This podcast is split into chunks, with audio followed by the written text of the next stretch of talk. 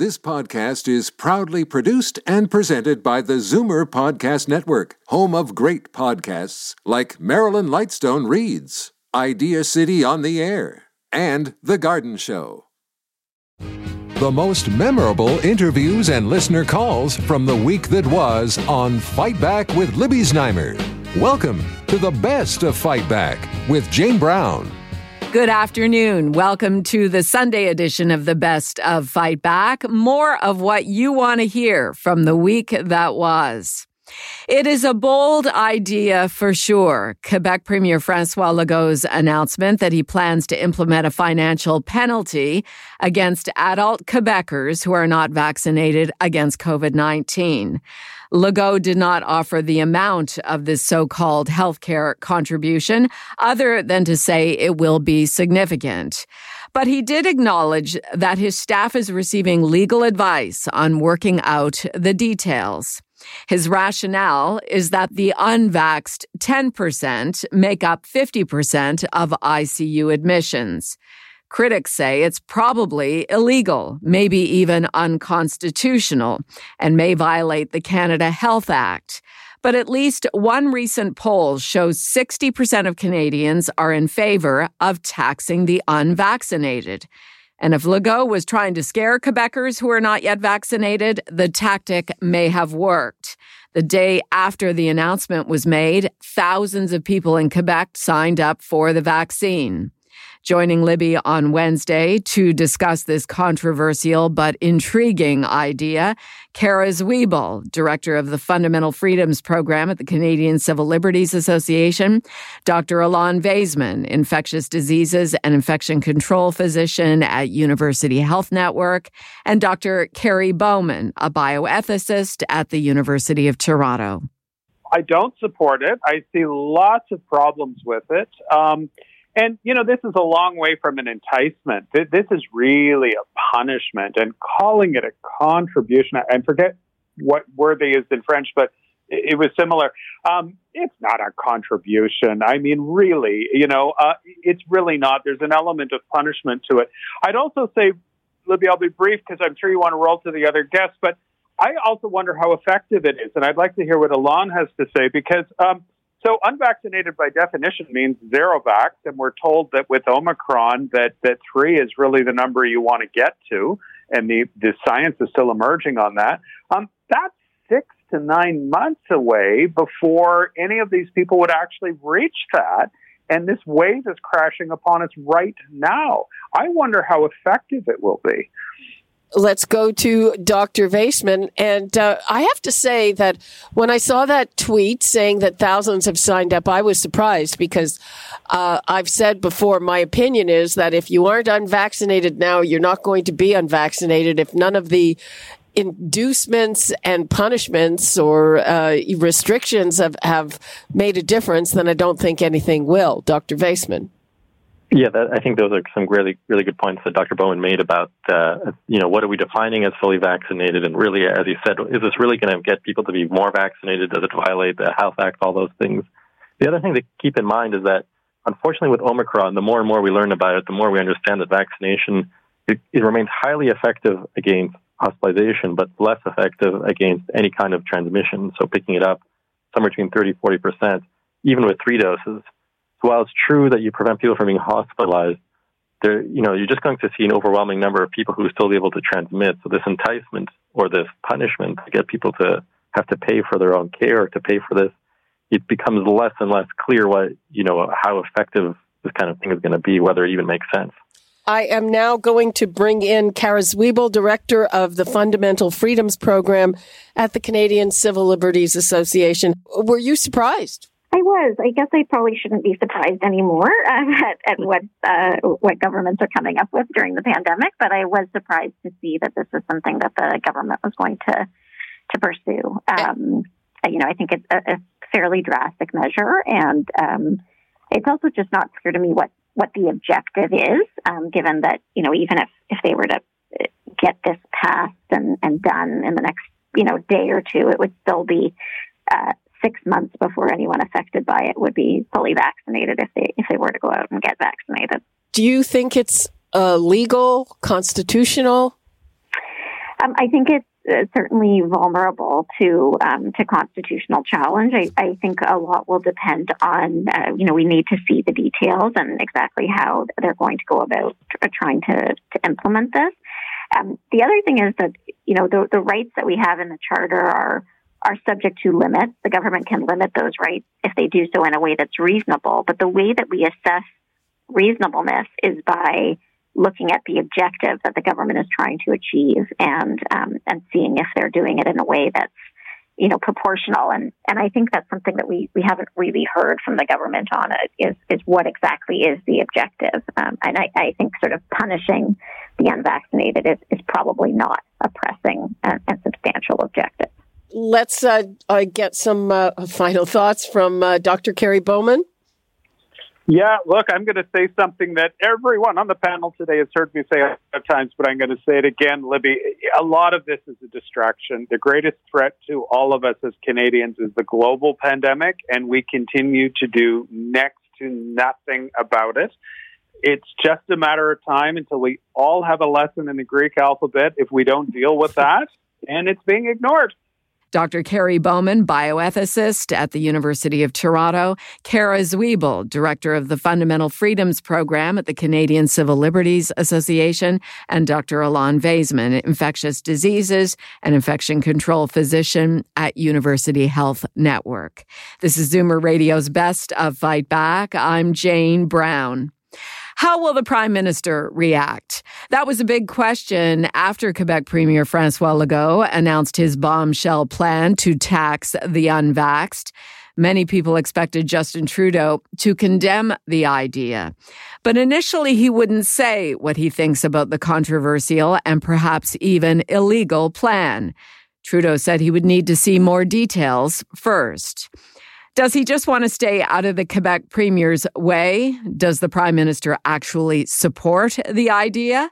Libby asked these questions of Robin Sears, a crisis communications consultant and former NDP strategist, and Jason Lietaer, conservative strategist and president of Enterprise.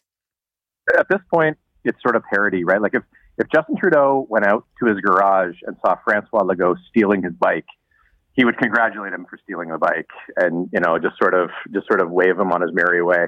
He will obviously do anything to avoid criticizing the guy. Now, whether or not this is a good policy or not, we can have a discussion about that. I don't know. I don't know how Robin feels. I've got some some feelings about it as well.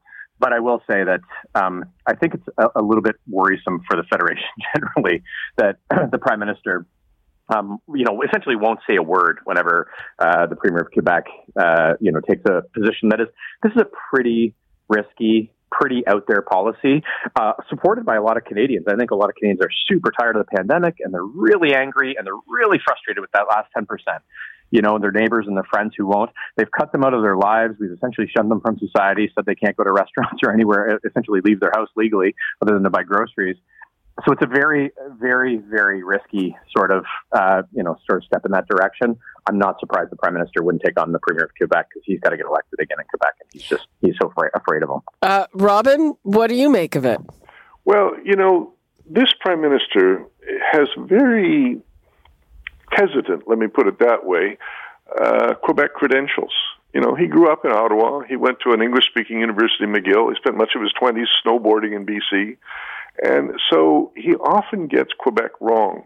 Most of his worst political decisions, language discrimination, anti Muslim legislation, the SNC fiasco, and now this thing, are, are based on the fact that he doesn't really read Quebec very well. He doesn't feel comfortable in making judgments about Quebec. And of course, as Jason points out, he needs to win Quebec voters. But that's, I think, the root of this. He's he's always Quebec is his third rail, as it were. Now, uh, as to the decision, crazy, absolutely crazy. Uh, I cannot believe that the premier of Quebec thinks this is going to be effective.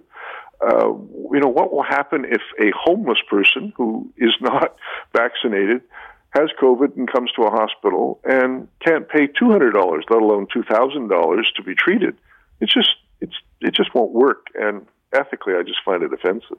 I've seen kind of uh, convoluted explanations that there may be ways to make it uh, accord with the Canada Health Act. you know, there's ways to do this. The question is, should we? And and and listen, I I, I am as frustrated as as anyone, but this is a very very dangerous sort of idea.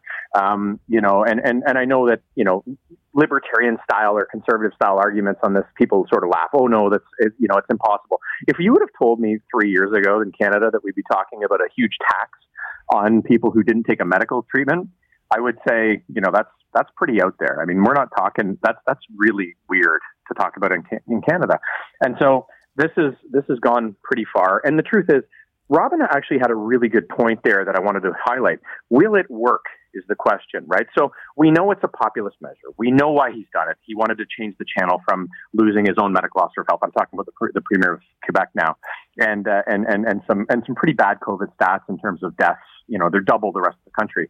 Um, so he wants to change the channel. He does this. He throws floats this trial balloon. The question is, will it work? Is if you're if you've if you've already decided not to get vaccinated by being shunned from bars, not being able to go to a Habs game, your friends and neighbors cutting you out of their socials or social circles, your kids getting laughed at at school, is a two hundred and fifty or a five hundred dollar or a thousand dollar tax going to do it? I'm not sure it is, and it will hurt the poor. Robin made a really good point about the homeless. Like if I'm if I'm a rich guy living in the suburbs, I might pay the thousand dollar tax. Whatever, I don't care. I've already made this decision. It's going to hurt the poor the most, and so it's a very dangerous policy. Jason Lietaer, conservative strategist and president of Enterprise, and Robin Sears, a crisis communications consultant and former NDP strategist. I'm Jane Brown, and this is Zoomer Radio's Best of Fight Back. Coming up after the break. The Hunger Games for rapid tests continue. You're listening to an exclusive podcast of Fight Back on Zoomer Radio. Heard weekdays from noon to one. Good isn't good enough. Make way for the best of Fight Back with Jane Brown on Zoomer Radio. Welcome back. If you're having trouble getting your hands on a free COVID rapid test, join the majority of Ontarians. The latest giveaways at Toronto's Fairview Mall have seen people wait for hours only to be disappointed when a thousand kits are given away after a relatively short time. And even if you are prepared to pay for a rapid antigen test, they are nearly impossible to find sold out online and in most pharmacies that have carried them. And some of the pharmacies that actually perform the rapid tests for an even bigger price have very strict rules about who can get one. The Trudeau Liberals are promising millions of tests by the end of the month, which might end up being after the height of the Omicron wave has passed. Do they actually have these tests in the country? If so, why are they not being distributed? Libby was joined by a panel of stakeholders to discuss. Kyro Masseh, pharmacist and owner at Lawler Pharmacy in Toronto. Dean Miller, pharmacist, president, and CEO of Whole Health Pharmacy. And Justin Bates, CEO of the Ontario Pharmacists Association. There's so much to unpack here, and, and I think it's overly complex than it has to be. And if you think about where we should be, and where we want to be. It's free rapid distribution of these tests. Uh, it's so important for screening, particularly right now with the uh, essentially what we're seeing is the changes in criteria for the PCR testing is going to put more demand for rapid tests. And what we have is a perfect storm of lack of supply. And there wasn't a, a strong strategy for getting it out to individuals.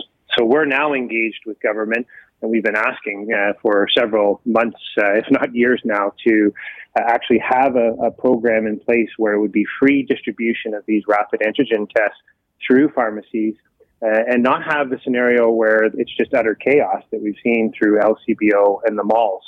All these things uh, create the scenario we're in right now, which is less than ideal. Uh, Dean, I know that you have been ordering tests, and, and Justin was talking about free tests, but a lot of people are willing to pay, and still it's a huge problem. Well, one thing that we weren't doing for the longest time, you know, we had, you know, heard about the government providing these free tests for pharmacies, so we, we kind of held off.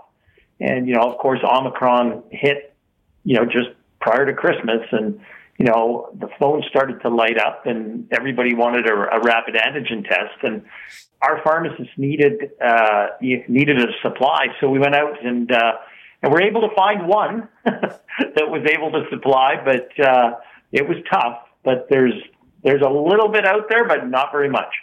Kyro Masseh, uh, is it the case that that you as a pharmacist have to compete with the government for getting these tests? Currently, even from speaking to people that are involved in the distribution chain, the government, the federal government, is finally getting it together and purchasing as many of these as they can, so they can make a sort of grand announcement and distribute them. Hopefully, not too late to the general public uh, to distribute them to the provinces, and obviously the provinces will then distribute them to the people. The, the issue is bigger than, in my opinion, bigger than where it's being sold, where it's being provided. The bigger issue is the fact that this has been distributed in other jurisdictions like England for close to a year now, free of charge to the general public. And here in Canada, we we were just sitting on it. We didn't do anything about it. I was actively personally engaged in this, and Justin can probably attest to this all the way back last December of last year with the government to get these approved, get these on the market. I wasn't alone. There were plenty of other people. And the federal government was just banking it all on vaccines. And as great as vaccines are, they're one tool in your arsenal. And I always say this if you're fighting this war, you have to use every weapon you have. And rapid tests, if I could just stress the fact that they're great, they're a lot more accessible they're a lot more viable as a testing option than PCR, as you've seen that PCR testing, there's limited capacity. You, you need a lot more resources to actually do it. With the amount of spread that you're having with Omicron and the shorter incubation period of Omicron, it just makes perfect sense to use rapid tests to detect it. And the federal government simply failed to provide these, in my opinion, in a timely fashion, and then you have people that are selling it on the black market for 70 I've heard even $160. Wow. And the elephant in the room is why are they being sold in the first place? They shouldn't be. Kyro Masseh, pharmacist and owner at Lawler Pharmacy in Toronto. Dean Miller, pharmacist, president, and CEO of Whole Health Pharmacy. And Justin Bates, CEO of the Ontario Pharmacists Association. This is Zoomer Radio's Best of Fight Back. I'm Jane Brown. During a stressful economic time when Toronto City councillors are soon to consider a 2.3% increase to the police budget for this year, some are questioning why Toronto still has a mounted police unit. What is the use of police on horseback in 2022? Not to mention the cleanup of horse poop that's required after they walk the streets. They also back up traffic and in some cases add to gridlock. Amid budget shortfalls and the changing demands of modern policing, some North American police services have disbanded their mounted units in recent years or turned to private donors to cover the cost. Is it time to put the mounted unit out to pasture? Libby asked this of John Sewell, member of the Toronto Police Accountability Coalition and former Toronto mayor but first spoke with Toronto Police Staff Sergeant Bryan Campbell about the functions performed by the mounted unit. Our mounted unit, uh, um, historically, uh, one of our primary functions has been uh, crowd management at large public gatherings, and that could be uh, demonstrations, it could uh, include uh, sporting events. such as the 2 million people that were in downtown core for the Raptors parade, um, large annual community festivals that, uh, that happen each uh, year. Um, but we also serve uh, a multitude of functions uh, when we're out on horseback. Each day, our officers are going out, and when we're not uh, committed to um, crowd management responsibilities, we're doing those high visibility patrols um, in different uh, neighborhoods throughout Toronto. to be that high visibility, we where where we can. We support our divisional uh, units by taking some of these radio calls um, that are coming in and, and, addressing them. We can do that on horseback. Uh, we are enforcing um, traffic laws uh, where appropriate. Uh, a lot of the times, um, we are being called upon to assist divisions in searches for missing vulnerable persons. Uh, there are areas, as, as urban as Toronto is, there are areas in and around Toronto that uh, have more of a rural setting. So uh, the horses, when searching for these individuals, are at a higher um, uh, sight line. Uh, when you're sitting on our horses, you're about 10 feet in the air, and the horses can navigate some of this rough terrain uh, in any type of weather. Okay, now I am going to bring in John Sewell, who is a member of the Toronto Police Accountability Coalition and the former mayor of Toronto. What's your take on on the horseback unit? Is it worth 5.9 million bucks when the police board is looking for another 25 million? Yeah. Well, the first thing I want to say is yes, I do like horses. They are terrific. They're magnificent beasts, as as the uh, the officer was saying. But at the end of the day, I think you can say that the mounted unit is a bit of a frill. Most of the things that the mounted unit does can be easily handled by other parts of the police force, including this idea of uh, searching in rough terrain. I mean, the police now have drones. So, I mean, they can eat. That's probably a much better way of doing it. Using police horses as a way of getting police uh, and, and the community to talk together I mean, a better way of doing that is taking off the police armor, getting rid of the gun, getting rid of the taser. So you're really dealing with a real live person rather than a, an armed individual if you wanted good community engagement. And in terms of crowd management, I think we can easily say that can easily be dealt with by police cars and, and other police officers. So at the end of the day, I think you'd say it's a bit of a frill. And when you're, if you've got almost six million dollars there, there's many other useful ways to spend it. Let me give you one simple one. If we decided to give those people who are homeless $1,000 a month in order to get an apartment, you know, that's maybe $12,000 a year per person. We could actually get 600 of those homeless people into apartments for that amount of money. And I think put that way, you begin to say, well, you know, maybe there's some things we just can't continue doing because there's better ways to spend that money. And, and that's the way I would approach the whole thing about the mounted units. There's better ways to spend $6 million than on this function. A Hamilton Spec columnist was calling it a highly Instagrammable uh, PR unit. yes, not bad. That's what it is. That's what it's it is. Very, very expensive one. John Sewell, member of the Toronto Police Accountability Coalition and former Toronto mayor, and Toronto Police Staff Sergeant Bryan Campbell. I'm Jane Brown, and you're listening to the best of Fight Back. Coming up, what you had to say about the week that was and the Fight Back Knockout Call of the Week. You're listening to an exclusive podcast of Fight Back on Zoomer Radio Heard weekdays from noon to one. Zoomer Radio, pulling no punches with the best of Fight Back with Jane Brown. Fight Back with Libby Znaimer has the most informed guests on the week's hot topics. And we also rely on you for your valued opinions. Here are some of this week's best calls. Dennis in Brampton phoned to say he feels healthcare needs to receive more funding. We're suffering from a chronic underfunding of healthcare in, in the province of Ontario, which is not a political statement because all parties have had a hand in it. Uh, we are the lowest uh, spending per capita on healthcare in Canada. I spent 40 years in the healthcare business, 22 of those at uh, in Brampton, and uh, I've been away from it now at least 20 years, and nothing has changed we have a revenue problem, not a spending problem. And now, Fight Back's Knockout Call of the Week. There were a lot of great calls this week, but the winner of the Fight Back Knockout Call of the Week is Pat in Toronto, who also called about Francois Legault's unvaxxed tax.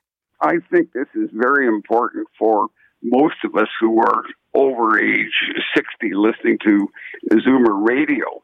Because think about it, if we're ending up in the ICU and you've got a 77 year old cranky old man, i.e., me, versus a 40 year old who's got three kids, who do you think is going to get the ICU bed? And I mean, I think that should be at the top of the list. I also can't believe that we're saying that the majority rights aren't important. I mean, what about democracy? And so uh, my suggestion would be put this on a referendum and see where the answers would come out. And maybe you don't charge them. Maybe you just lock them in their houses right now for, because, I mean, we've got a problem and people are dying because of other people's inaction. It's as simple as that. That does it for this week's Best of Fight Back on Zoomer Radio. If you'd like to qualify for the Fight Back Knockout Call of the Week, phone us noon to one weekdays. Or if you have a comment, email us at fightback at zoomer.ca. Follow us on Twitter at FightbackLibby and call our Fightback voicemail anytime at 416 367 9636. I'm Jane Brown. Join us again next weekend when we'll round up the best of Fight Back. The best of Fight Back is produced by Jane Brown, Justin Eacock, and Zeev Hadi, with technical production by Kelly Robotham. Executive producer Moses Znaimer. This podcast is proudly produced and presented by the Zoomer Podcast Network, home of great podcasts like Marilyn Lightstone Reads, Idea City on the Air, and The Garden Show.